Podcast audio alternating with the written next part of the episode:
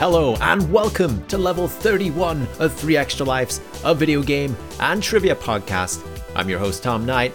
If you have been here before and you're enjoying this show, you're enjoying listening to me talk about indie games, trivia, positive news stories, if you're getting a kick out of the three extra lives and you're thinking, hey, how can I support this show? How can I support what Tom is doing?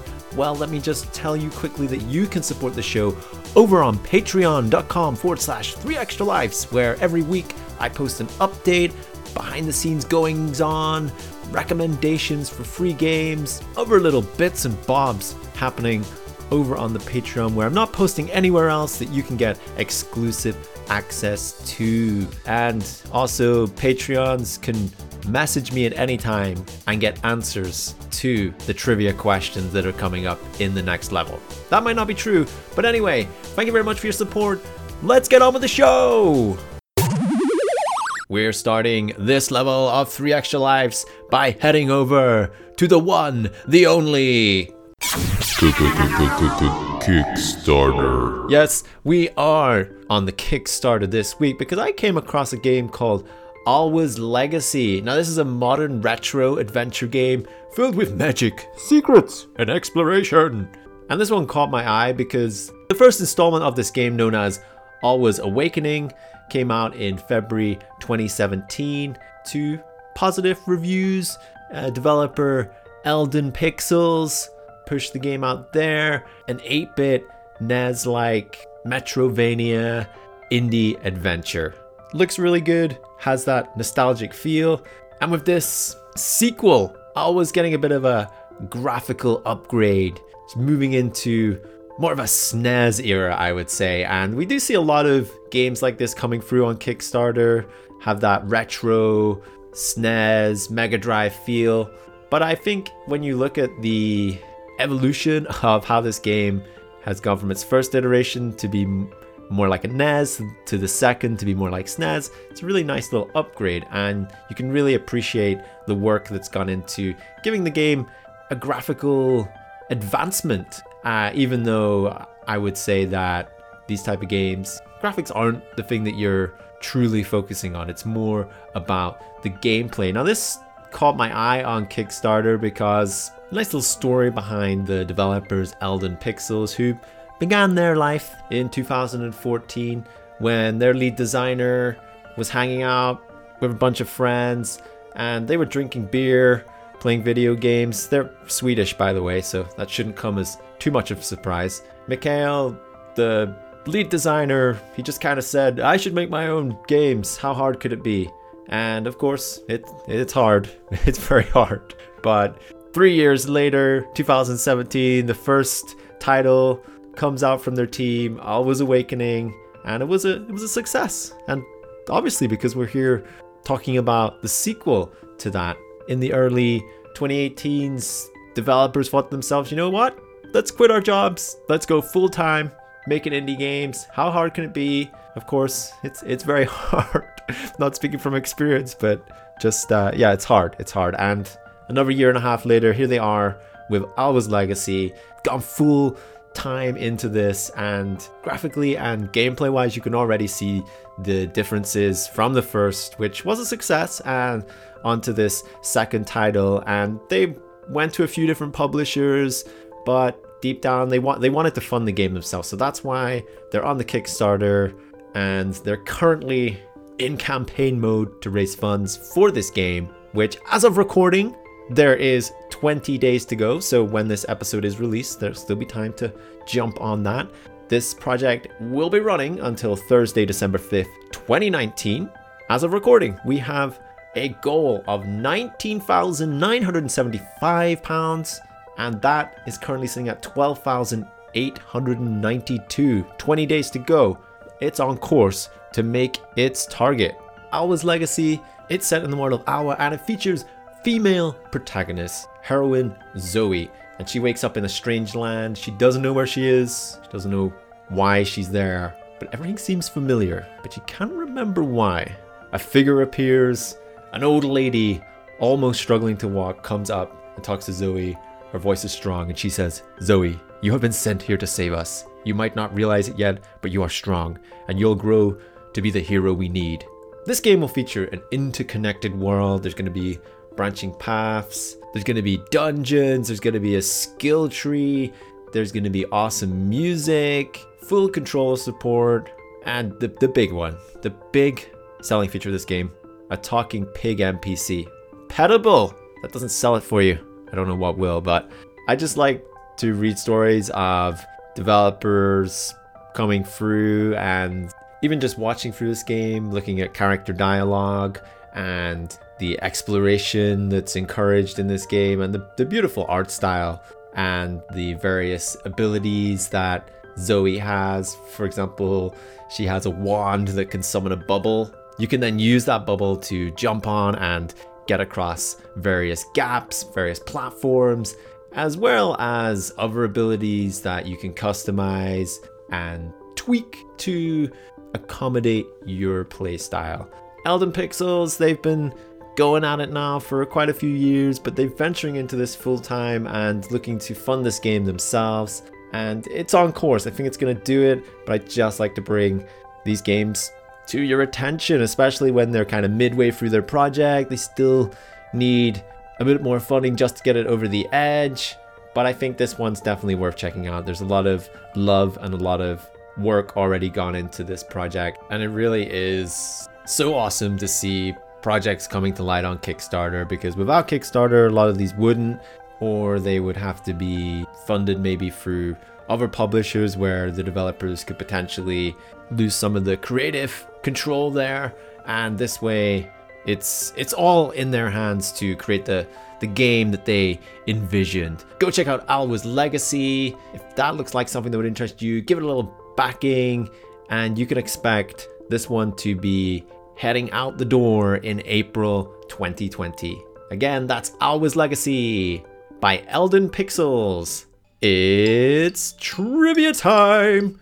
Alright, so we were talking about Alwa's Legacy and Alwa's Awakening, which was the first title in that series. So here we go. Guess the game, guys. Guess the game. Can you name the 1993 action adventure game developed and published by Nintendo for the Game Boy, featuring the word Awakening.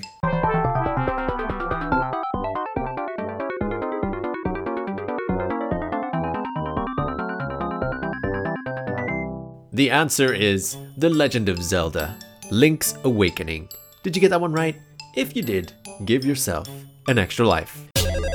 Next up on 3 Extra Lives, what have I been playing this week? Well, have a little story, a little connecting story actually, because you'll remember back in level 25 of 3 Extra Lives, I talked about the blood drive at TwitchCon 2019 where gamers were being encouraged to sign up to get a copy of Bandai Namco's latest game called Code Vein. If you want to hear more about that story, go to level 25 if you haven't already. Anyway, over the past month, I took the steps because in that episode as well, I said I was going to become a blood donor. There was no greater incentive than potentially saving up to three lives for donating blood. So I signed up and I went to my first donation session last week and I donated. I got through that. I was okay. I'm good. It wasn't as bad as I thought it was going to be. Anyway, my partner, Amanda, she's been very supportive of me going through this process because she knows I have a bit of a weird thing around blood. But you know, I put that to the side. I said, no more. That's no excuse to not be giving blood if I'm healthy enough and I'm able enough to do that. As I was lying there, finishing off my donation, she handed me a card. Inside the card, she said she was very proud of me for taking this step and she had purchased me a video game and there was a Steam key wrote in this card. I was very happy. I was I was delighted. She said not to expect video games every time I donated blood, but this was a, a specific landmark achievement for my first time. So I rushed home, I entered that key into Steam, and the game that redeemed was a game called Horace. Now, I watched the trailer for this game upon redemption, and I thought, this looks like my type of game. It's full of robots, it's full of pixel art, it's full of what looks like 80s, early 90s arcade games and this all just rushed into my head and I installed the game and I headed into it with without really any expectation apart from what I saw in the trailer, which which looked like you know a platformer game that I was going to enjoy. What got me about this game was that there's a story that you're introduced fairly early on throughout various platforming levels where you're a robot who's been purchased for this family to do jobs around their mansion. You kind of have this father figure like of this old man who's taking care of you, performing maintenance on you, giving you upgrades with software.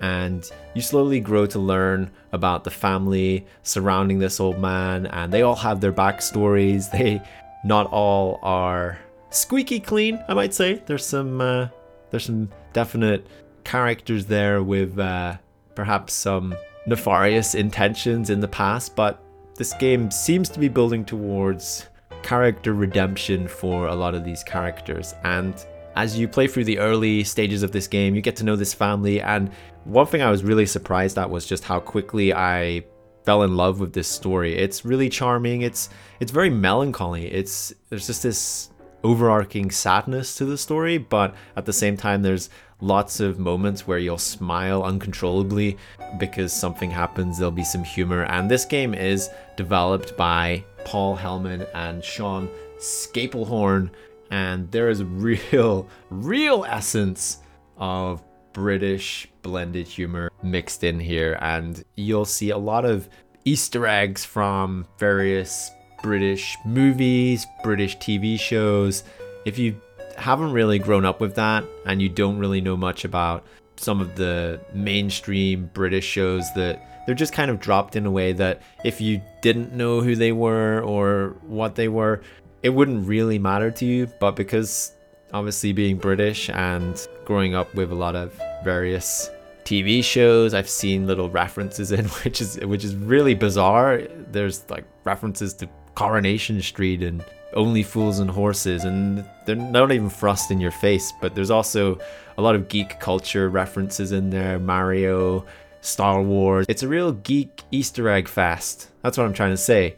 And it's it's really, really complementary to the story that's being told, which it does escalate at quite a quite a pace from the start where you're getting to know this family to a specific moment where time flies forward, not time travel, but then you're in this same world, but it's war torn, and you're going through this world that's now been vastly changed, and many of the characters you were getting to know at the start have fragmented into their various locations in the world, and it's a matter of you following up with them and trying to track them down after a certain event, which I won't spoil uh, because I think it, it's very impactful.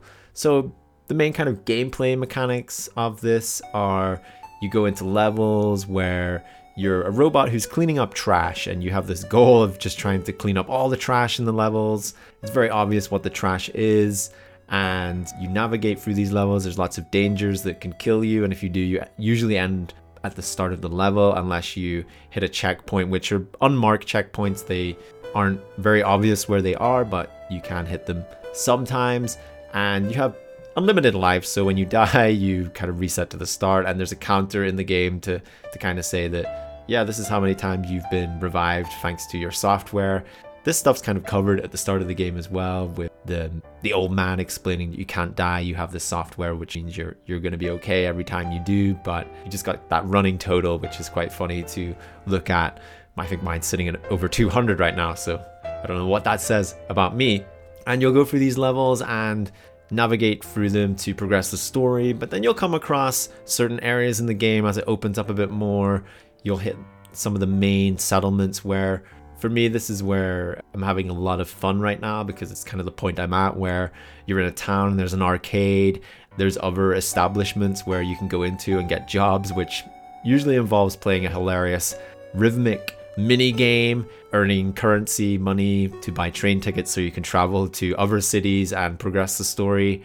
And there's the arcade, like I say, which has some very familiar games just uh, delivered in a in a new way.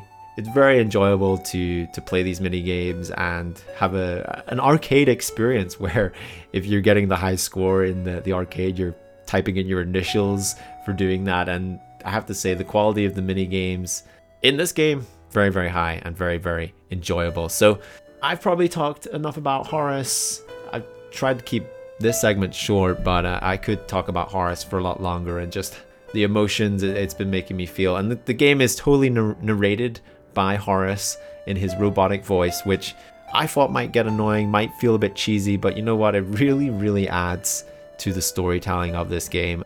Uh, but go check out Horace by Paul Helman, Sean Scaplehorn, published by 505 Games. Go forth and be Horace. It's trivia time. So I was talking about Horace, and he's maybe he's not British, but you know his his family are based in Britain, and he's he's British. I'm just gonna call him British. There's lots of British humor in that game. We're just gonna call Horace British. So other British protagonists in video games. Turns out there's not that many after a bit of research. But can you name this one? This professor is the main protagonist of this series created by Level 5, in which he and his apprentice Luke Triton investigate mysteries while solving various brain teasers.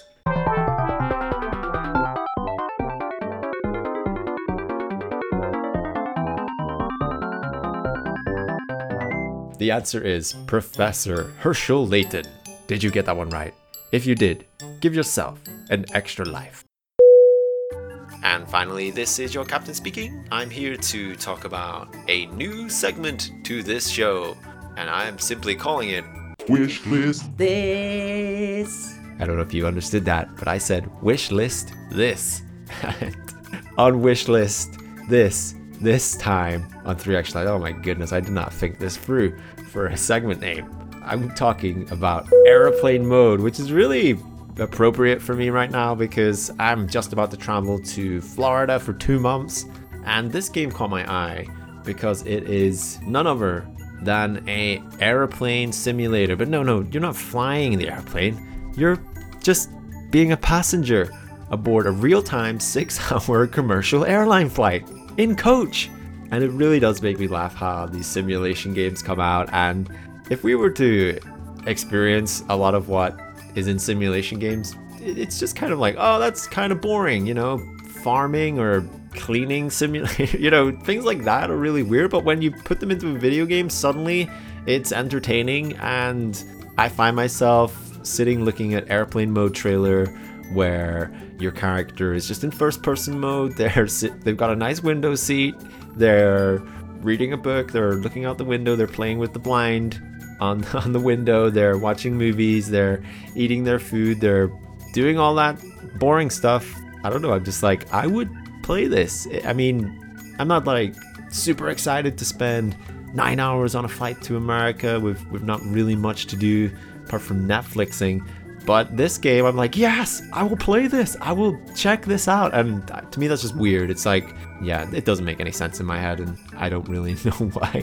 But I, I think games like this are are worth looking at, and a lot of time they do get, you know, picked up as a joke. And I like when something real is converted into a video game because I don't know. I, I, I mean, I just don't know why realistic simulations in video. I guess because you can just do anything, right? You you could be sitting in this airplane mode and you can pick up your croissant and throw it down the aisle. Not not that I would do that. I mean, but you just get these urges in video games to to kind of live out something you would never do in real life, like a croissant. Apparently, letting it all out there, Tom. This game is developed by Bacronym and it's published by.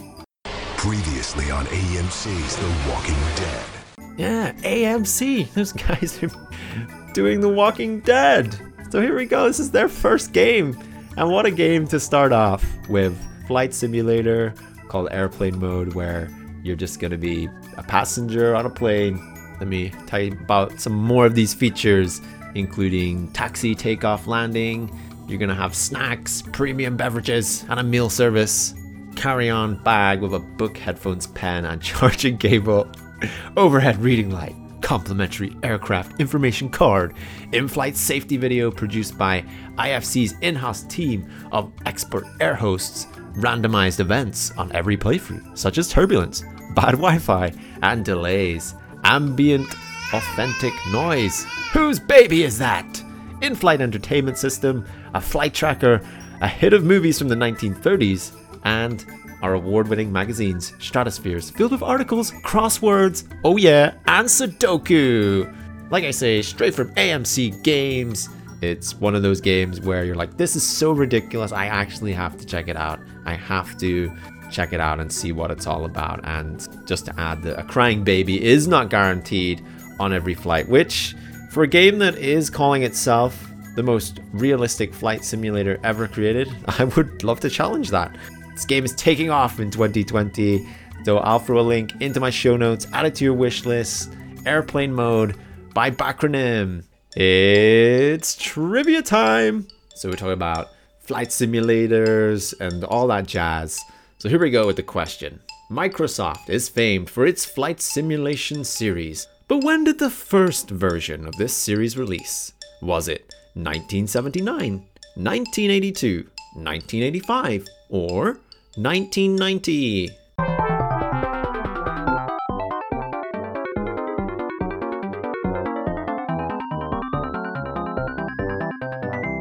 The answer is 1982. Did you get that one right? If you did, give yourself an extra life. And here we are at the end of the show once again. How did you do on the trivia? Why not let me know over on socials Facebook, Twitter, Instagram, at 3 Extra Lives. Always love to hear how you're doing on the trivia, especially if you got three lives, you know, because that means you're pretty damn awesome. Like always, you can email the show podcast at 3actualife.com. Let me know what video games, news stories you want me to cover that are positive in the video game industry. And of course, you can find everything I've talked about, links to what I've mentioned on this level so you don't have to go searching over at 3extralives.com. And that, my friend, brings us to the end of this level. Thank you very much for listening, and I will see you all in level 32.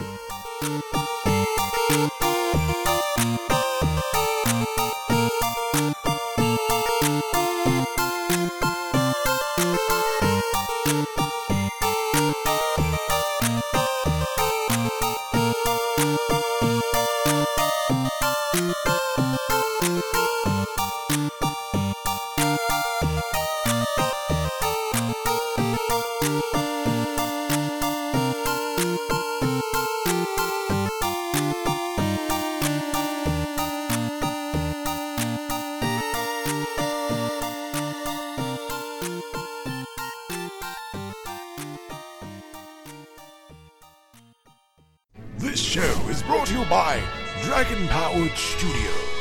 Find more at dragonpoweredstudio.com.